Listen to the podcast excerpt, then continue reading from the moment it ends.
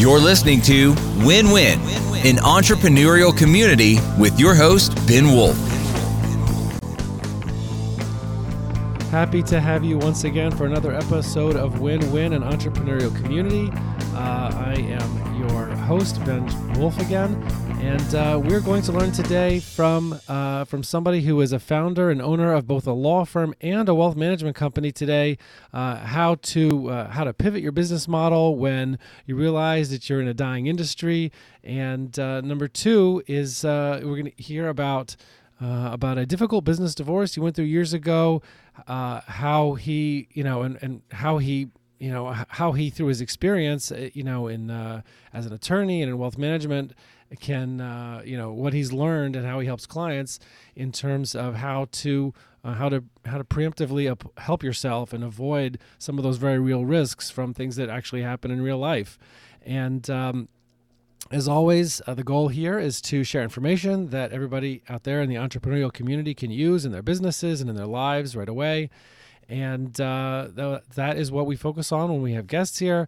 Uh, so please subscribe, leave a review on wherever you're listening to this Google, Spotify, Google Play, Apple Podcasts, whatever that uh, that will make sure that it is no lo- is not only more available to you to listen to in the future, but to others as well.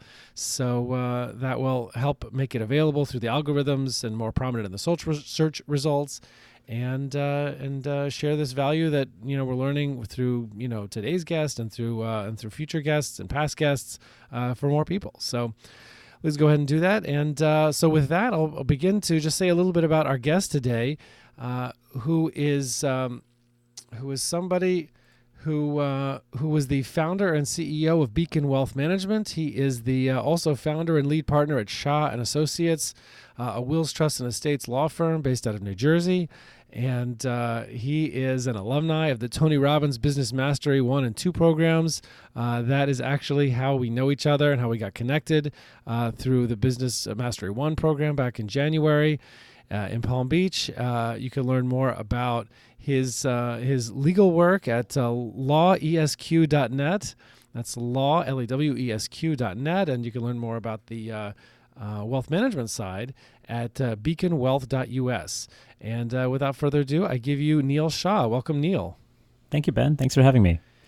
It is my pleasure, and thanks thanks for being on. And you know we've we've enjoyed talking over over the months, and uh, and so I'm glad to um, and I'm glad to share the you know the quite diverse experience. I mean you, you know you have a law firm and uh, a wealth management company, so it's really helping people on, on on a wide range of angles. So I definitely want to get into more of the context of, um, of, of how you got to those, you know, what may seem at least at the outset like a like a very diverse couple of businesses, uh, but actually how they're you know how they're related and and, and how they're inter interrelated. Um, but first, I guess I just wanted to try to get people a little more context into where you're coming from. So I know, you know, your attorney, uh, and I think the law firm was first. Um, but um, if you could just give us like a you know maybe like a two minute history of of this you know I, I, referenced earlier in the introduction this business divorce years ago i know that you know maybe it's something that many people wouldn't want to talk about but i know you're relatively open about it and it's something that other people can learn from so maybe if we could just get like a two minute you know history of where you came from what happened with this you know business divorce and uh and you know and, and what that led to afterwards yeah, sure, and uh, and feel free to cut me off if I'm going into too much detail here. But uh, okay, but uh, I guess I'll, I'll, try to summarize it. And chronologically, uh, I graduated from law school in about in 2000, and uh, I, I, I knew pretty early on that uh, entrepreneurship, or at least at least being my own boss, was in my cards in the mm-hmm. future. Mm. So I uh, um, here I am. I'm studying for the bar exam, and come the bar exam was in July of 2000. July, I want to say 25th or so. I'm scheduled to get married August 12th, 2000. And oh, wow. I get a call literally the week before I'm getting married from a, cl- a new judge, Judge David Wax in Wayne, New Jersey. Mm-hmm. Uh, he's about to get appointed to the bar, uh, sorry, to the bench, and uh, he doesn't have a clerk yet. Um, and he interviews me and essentially offers me the job the day before I graduate. Uh, I'm sorry, the day before I'm getting married. so I uh, basically a lot get there the day. one week. it, it was an eventful, yeah, especially because my wife and I were leaving for our honeymoon the day after we got married, and I was going to be Oh, gone boy. for ten days. So it was it was definitely a better feeling. But um, but I was very open with the judge, uh, and I and I let him know that uh, I had no intention of ever working for somebody else. I, I wanted to have my own practice at some point. Mm-hmm. Um, and, and I intended to use the first year to learn as much as I could about the business of law. And uh, he was extremely supportive. In fact, I call him my law father. Uh, so we we basically uh, uh, we basically have this great relationship, and we continued it until he passed away some years later. Wow. And uh, the day after my clerkship ended, uh, my wife and I took a trip to Greece, came back, and I did my first ever real estate closing on September 10th, 2001. Oh boy. Uh, yeah, well, that exactly. was so. Well, besides the anniversary of that being a, a few days, you know, very recently, obviously the next day was very big for everybody. it was enormous. It was a, it was this flood of emotions. Um, here I am starting my own practice. I want to be happy. My wife and I want to go out and celebrate, but uh, obviously we were nobody was in a celebratory mood. Um, but I did I did uh, continue with that practice, and within a year or so of being this solo, I had real estate contacts and business contacts. I was just doing a lot of real estate law, and it was very transactional in nature. But Mhm. I used it to develop relationships with clients and if you've ever done a real estate closing, you know the documents get sort of redundant. After a while, there's not a whole lot of um, explanation required. Uh, so while you're pushing papers in front of your clients' faces, you're really just having conversations. And I learned a lot about business relationship development or just relationship development in, in general because you, you learn to ask the right questions. You get to build a database of people who you're serving. And a lot of these closings were in people's homes, at their businesses. So they started coming to me for transactional work. While this is all going on, So this I, is business um, I transaction work. I'm sorry? This is for bu- business related transactions mostly. Yeah, it, it graduated from really residential real estate to some commercial real estate to eventually doing business transactional work, like lease review type work and people buying and selling businesses, taking out financing for their businesses, that sort of work. Mhm. Very transactional in nature. And I really enjoyed the advisory aspect of it. Um, in hindsight, I didn't enjoy the transactional part of it at all. Okay. Uh, I didn't enjoy the adversarial part of law. I didn't enjoy uh, the deadlines that came with transactions. It, it just wasn't for me. Mhm. Um, and while this is going on, I met up with a partner. Uh, I met up with somebody who would soon become my partner, and we decided to uh, to put our practices together, and we formed a law firm, uh, Patek and Shaw, and it basically continued from say 2001 ish to 2009. And after that, we had the opportunity to merge with another firm uh, in Atlanta to create more of a national presence okay. that lasted for a year, and and I ultimately decided to start Shaw and Associates, which is the current law firm. And all the while, I had transitioned from doing transactional with a side of estate planning to just estate planning. And um, where I am today uh, is is basically we've cut everything out, and that's been the case for I want to say at least four or five years at this point.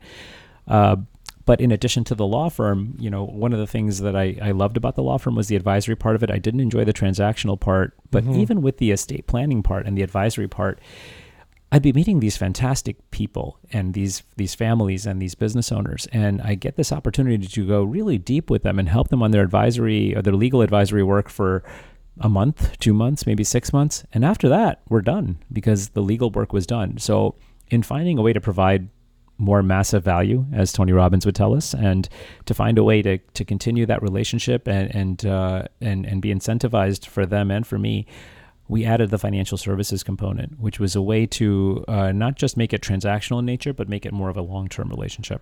So Well, that me- was the can I- spirit. Can, I just move back, move backwards a little bit?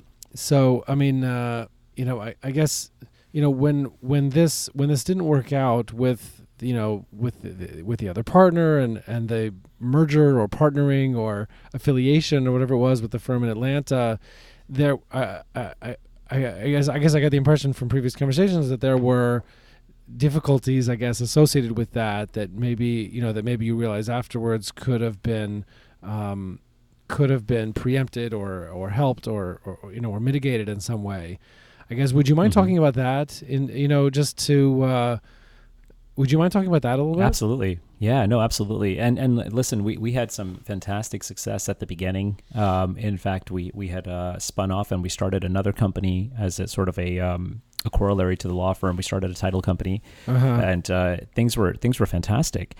You know, when we started the business, when we started that law practice, and this is the case with so many business owners that I've worked with, we were on the same page. Uh, we were at a, a similar point in our lives. We had similar goals. We had similar ideas as to how to grow the business. Mm-hmm. And we built our business with that in mind. And again, if you asked me this at the time, I wouldn't have been able to speak to this. This is all hindsight, obviously. Right. But one thing we didn't consider. And what you're saying was, is things that were not in writing. Meaning you just you just as humans you were you were you were just on the same page, and, and that was kind of the assumption behind things. It was this was not That's right. necessarily in writing. That's exactly right. And Right. and you know th- there there might have been I, I know there were actually legal documents that identified uh, what would uh, what would a, a an operating agreement or a partnership agreement. That, So we Mhm. did have the legal documentation in place. What was lacking severely was w- basically where we wanted to go with the long term future of the firm. And I think Mhm. if we just had candid conversations about that, we would have probably discovered that we were on not the same page with respect to how to grow it. And we would have found ways, I like to think, to reconcile those 2 And I Mhm. think that happens all too often. You know, if somebody just puts on the lawyer hat and says, hey, make sure you get a partnership agreement, make sure you get an operating agreement in place, that's important. It's certainly important in the event of a death, disability. You want to have that. right. But I think what's missing, and you and I, Ben, have been speaking about this a lot. What's missing is sort of this this framework, this almost like a GPS as to where you think you want to go, Right. and accounting for change circumstances. And I think that was what was missing. We just we were missing this authentic conversation as to this is what I'm expecting out of my business, and this is how my business is going to serve my life, and this is what I'm willing to do in order to get to that point. Mhm. And um, if we had that conversation, we would have probably discovered that we weren't on the same page with a lot of things. Right.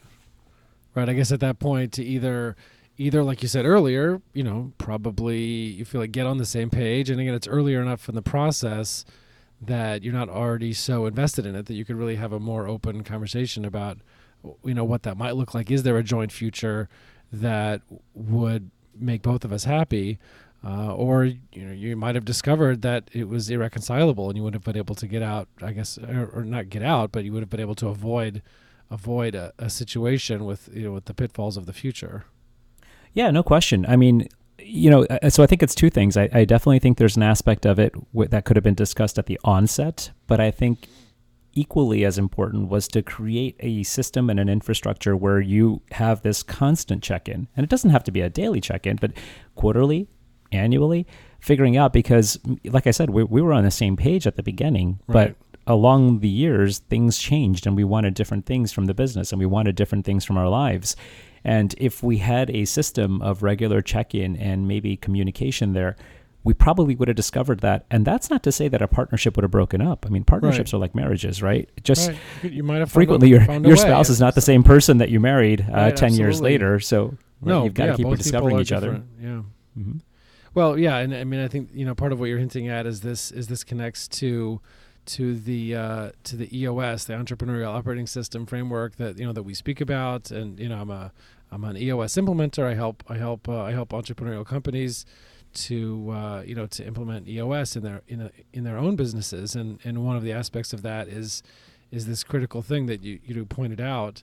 Um, you know, from your own from your own experience, where, where it wasn't done in the past, of uh, of, uh, of of all getting on the same, of spending the time to get on the same page together, and um, you know, EOS Implementer helps people do that, and the leadership team, and uh, and then and they do have those, you know, they do have those quarterly check-ins to check in. Are we still on the same page with our vision about where we want to go? in the next uh, 90 days, in the next one year, in the next three years, in the next 10 years. Those are all marking points that we're continually checking in every quarter uh, to see if we're on the same page with what our values are, with where you know what kind of people we want to have in the in the organization, what you know where we want to be in a few years. Um, so, yeah, I mean that uh, you know obviously any company that's that's using EOS is going to uh, is going to um, you know is is, is is is for sure going to be going through that process to you know hopefully be able to avoid some of that pain. Yeah, no question. And, and I think Ben, I, I credit you because in the time that you and I have been speaking, um, definitely since since we've connected, I've got I've definitely changed my mindset. Uh, it used to be the the old school way, and many businesses still operate by having these business plans, which are 20, 25 pages or maybe 50 pages long. And I think of the business plan almost like you would think of a MapQuest. If you if anybody remembers MapQuest or Oh, remembers, gosh, you know, that's you, a blast you from know, the you print past. the exactly. but what, do we have today? We have GPSs. Yeah. We have GPS on our phone, and what you really need is a GPS. Yeah, exactly. If you know what your destination is, and it's not your permanent destination, then you can account for detours. You can account for changed circumstances. But but the GPS allows you to do that. When you have a printed out map, like a MapQuest, that's more like a business plan. It's concrete Hmm. and it doesn't account for the changed circumstances as much. So you might need a combination of both, but you I I definitely put more value in the GPS model than I do on That's the a- MapQuest I've model. never I've never heard that that analogy before. I don't know if analogy or simile or or parable, I, you know, whatever the right term is, but but I've never heard that before. That comparison of something that's printed out in advance versus versus a GPS that's constantly adapting. So that's very uh, I like that. I'll have to use that in the future. Like. Well, we actually use the same thing. Um, we've been using the, uh, w- and we'll get into this later, I'm sure, but with the legal practice and the financial practice, a lot of people's financial plans were just that. They were maps. They were these printed out financial 70 page financial plans. But what you really need is that GPS model because you don't know when a healthcare situation. So it, it, it works on so many different levels. Right. So let's yeah. So let's let's jump into that. I think that um, you know. So I guess the first thing I, w- I was thinking about is uh, is is what are some of those things? I mean, one of the things we talked about that we really wanted to to cover for people today was you know you could speak like you you spoke about earlier from the financial perspective that you know the asset protection perspective tax legal threats. I mean you, you you really from a professional perspective you really cover you know you, you cover people from all of the all of the angles uh, much more so than most professionals. So I, I think that what you could share with people you know is, is really key today. So you know what are the financial the tax the legal threats that people are just not even thinking about?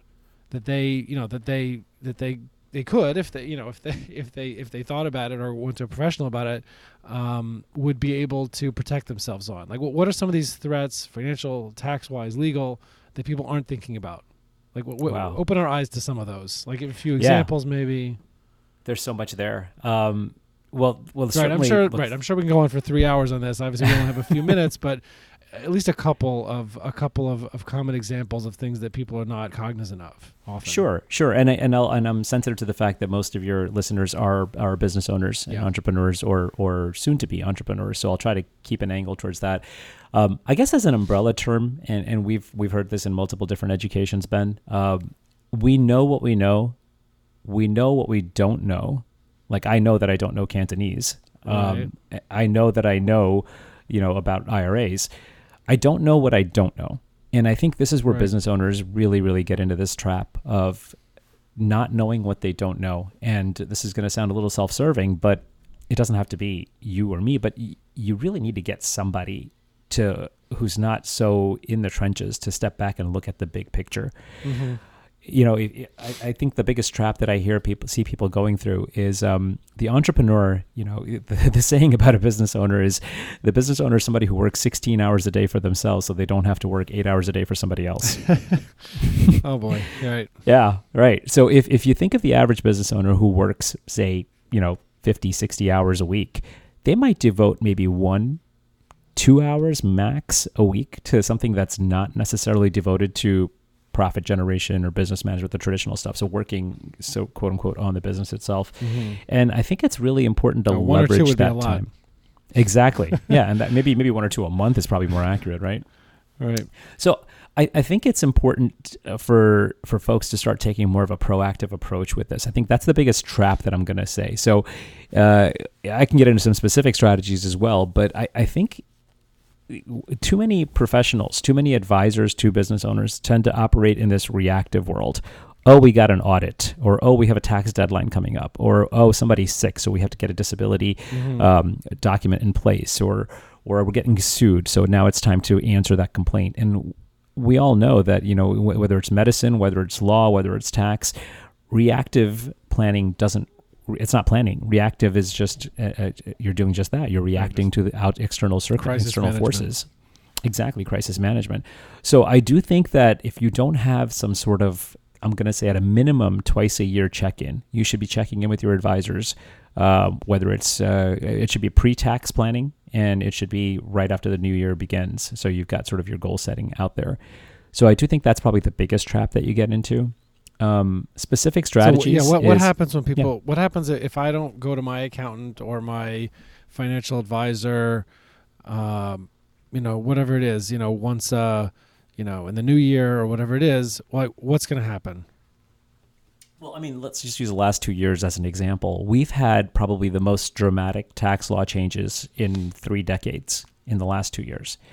And there are things like the uh, the QBI, the Qualified Business Interest Deduction, that's uh, that's changed uh, basically some folks' tax rates from from what might have been forty percent to twenty percent on certain corporate type planning. Again, beyond the scope of our podcast today, but is there are there conversations that should be had about whether it makes sense to convert from an S corporation or an LLC uh, taxed as a partnership over to a C corp?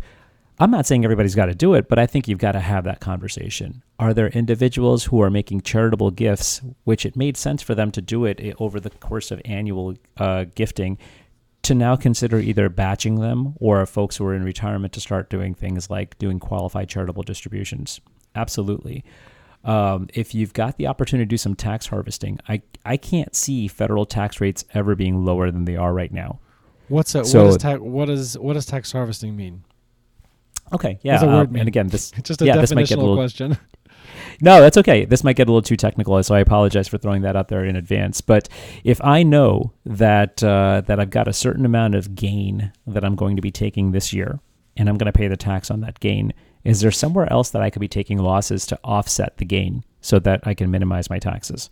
And believe it or not, a lot of this stuff sits in people's brokerage statements. And it might be for the business owner, it might be other business assets where you have some opportunities to start taking some losses and some gains. Now, who's the right person to speak to about this stuff? I, when you speak with your accountants, nothing against accountants, but most of them don't operate in this tax planning space. They Mhm. operate in the in the more of the tax filing state or the, the reaction phase.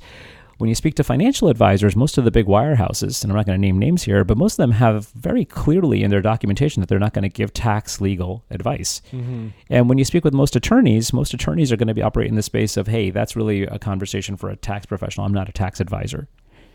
So who's going to be the person who's going to quarterback this whole thing? Who's going to be the one who's proactively looking at it? And that's really where I saw the void in this in this business, and that's where I Mhm. saw an opportunity as well. Okay, so what did so just just very briefly then what what did you know what did what did you see based on that uh, based on that and you know how do those and how do those two parts of the business or two aspects of service uh, interact with each other? Yeah, so our model is, uh, like I said, it's unique. It's uh, we may not be the only ones who do it this way, but I just don't know too many other advisors who do it this way. Uh, mostly because you'll see the folks who are comfortable in the estate planning space stick to the estate planning space, comfortable in the legal space stay in the legal space, stay in the uh, tax space. So a typical representation is going to be somebody's going to come in and they're going to they're going to have a need. So they're probably going to come in because somebody told them that they needed a will or they needed a trust or they're a 50% partner in a business and they want to make sure that their 50% interest makes its way to the right people or they're a 50% partner in a business and they want to make sure that their uh, their partners shares don't wind up with the wrong people. So it'll Mhm. usually start with some sort of reactive need like that. Mhm. And I, I almost use it as um, I, I use the me- the emergency room analogy. If somebody comes into the emergency room and uh, and they're having chest pains, severe chest pains, the first thing you got to do is triage the, the patient. And we're going to make sure we triage the client. We're going to make sure that we address the stuff that's either catastrophic or just a, a heart attack waiting to happen, whether it is a succession planning document, whether it's a buy sell agreement, a will, a power of attorney, a trust. After we've triaged the client, after we've made sure we address the imminent need, the next thing to start doing is like the patient, get them on a healthy diet and get them exercising and get them back to health. And that's where the proactive planning starts coming in. So that's when we'll start reviewing every single one of our clients' statements, their tax returns, and start finding their unique opportunities. Mhm. If they have grandchildren and they their goal is to help their grandchildren take care of uh, uh, uh, of college education, if they're a young parent and the goal is to make sure that you have some catastrophic planning in place, there might be an insurance need. If they're um, if they're getting reamed on taxes and they are a business owner, and uh, at the same time they're not taking any chips off the table from their business, then it might be time to start thinking about some sort of retirement planning that might also double as tax planning. So these would be examples of of basically that 360 approach. Okay, so that's that's big stuff, and and maybe this is also going backward again for, for the next question. But you know, we re- referenced earlier how you pivoted your business. I think one one thing we talked about, and one thing Tony Tony Robbins talks about, is recognizing what uh, what stage of life. And he compares the he compares the state of a business and or even the state of an industry to different ages in hu- human life. And you can have an industry that's in the infancy stage, or a business that's just getting started. It's at the infancy stage, or in the toddler you know, uh, adolescent, tween, you know, teenager, and and sometimes there's there's old age stage of a business or stage of a of an industry that is just kind of you know dying out. Just with clients, I always bring up the uh, the example that you know that uh, if if you're in the the buggy whip selling business, uh, you know, then there's really not not much I could do to help you with execution on on making that a big success.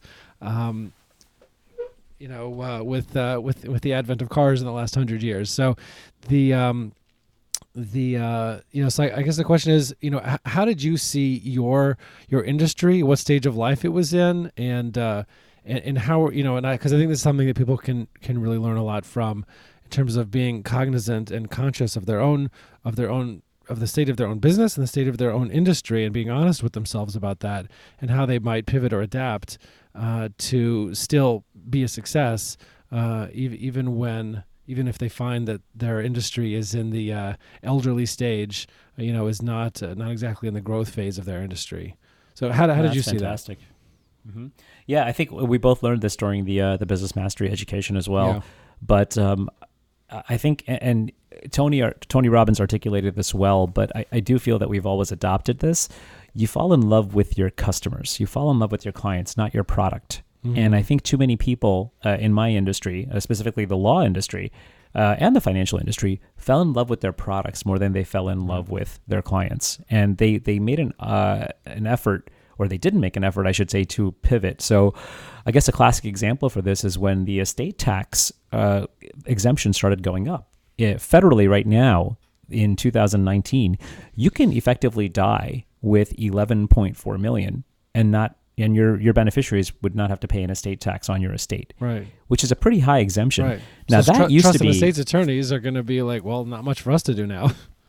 Well, that's exactly right. it, and and unfortunately, that became the na- the narrative. Is well, I guess there's no need to do estate planning anymore. But last I've checked, studies show that 100% of us are still going to pass at some point. I haven't done any independent research into this, yeah, but that, that's generally what I've what I've come to know. Right. So on, that's people are still passing. Neil. Come on. right, right. I know, I know. I really should have some research to back this up. but but people are still going to pass away. People are still becoming disabled. Kids are still fighting over inheritances. That hasn't changed. Now that that's a classic example of falling in love with your product, which was estate tax planning, right. as opposed to falling in love with your client and listening to their needs. And did our conversations change? Absolutely, they did. But but that just means that you've got to have that conversation. You've got to be listening. So where, so where did that lead you? Um, ultimately, what what I the conclusion that I came to, uh, it, and it did happen to you know whether it was serendipity or whether it was actually you know smart thinking on my part, the the holistic model, the 360 planning, the total, the, adding the tax, the legal, and the financial all together, it really fit in really well because that's what what I kept hearing from my business owner clients and my non-business owner clients is, look, I I, I don't ha- I don't know what I don't know. I need somebody who's going to take ownership of this and have the conversations with me that I don't even know I need to have. Mm. So sitting in and listening with with clients, having agendas as to what making sure it's their agenda and not my agenda became huge and whether I've got a young surgeon who uh, may be named in a lawsuit, and we need to make sure that we've got uh, the the kids' money uh, protected, mm-hmm. or whether it's somebody who's about to exit a business and uh, they want to make sure that they do everything they can to minimize their taxation, but then make sure that their money stretches out not just for them but for future generations. If you listen to your customers, they will tell you exactly what they need, mm-hmm. and uh, and and ultimately you, you get to provide you get to continue to provide that value so I think that was a that was a big part of it for me was just listening and specifically for me like I said the the planning conversation never really stopped the what I kept hearing loud and clear is the taxes part of it is huge. They they really, you know, you, you're going to be paying anywhere from 37% to 22%, or sorry, 22% to 37%. Where do you want to be, and how quickly do you want to get there? And I think that's um, that that that I heard loud and clear. Right. Well, that's I mean that's fascinating. I, I think that uh, I think that, that that it's a huge value that you know that I think that people should be you know can who are listening to this can get out can get out of that of understanding you know like you said falling in love with your clients with your customer not with not with your product um, and how you know you're you're talking about that on a you know on how important it, you find it to be to do that not only on a not only on a like all of your customers collectively and what they need and how you could pivot your entire business, but even on the individual level of individual conversations, listening to what they need and not just thinking about which product do I, you know, would, can I most easily sell in this situation or which service. Um, and so, uh, you know, I think that's I think that's key. Uh, I think another key takeaway for me from this conversation is is um, is is pivot is pivoting the business. I mean, just the the way that you go from you know you know uh, you know trust in estates, you know, and, and legal transactions to adding tax on a legal side, adding you know adding financial planning. I mean, that's just a huge diversification. I mean, for you know for you know to create one holistic uh, service, uh, you know, it seems kind of rare, but it's you know, but I think the main takeaway for people is not just that they could be doing that for their own tax and, and, and, and financial side, but the way they can approach it with their own businesses of of of being really open minded about what about what people need, you know, and, and where they could adapt adapt their business to to fill that. Uh, you know, I think that's critical, and um, you know, the idea of thinking of your future and thinking about where you want to go to make sure you're on the same page with the people you're working with, with your leadership team, with your partners. Um, so that you can either get on the same page or uh, or separate or you know it, you know before it's you know you know before the cost is too high just by doing that kind of thinking in advance and save yourself a lot of pain uh, whether whether it's through being on the same page from the very beginning or through uh, or through avoiding you know avoiding a difficult situation so really really appreciate all of that thank you so much uh, for for coming on today Thank you for having me. This is fun. Yeah, absolutely. Thank you so much, and uh, and uh, we'll look forward to seeing everybody else on the other side. Thank you very much. Bye. You're listening to Win Win, an entrepreneurial community with your host, Ben Wolf.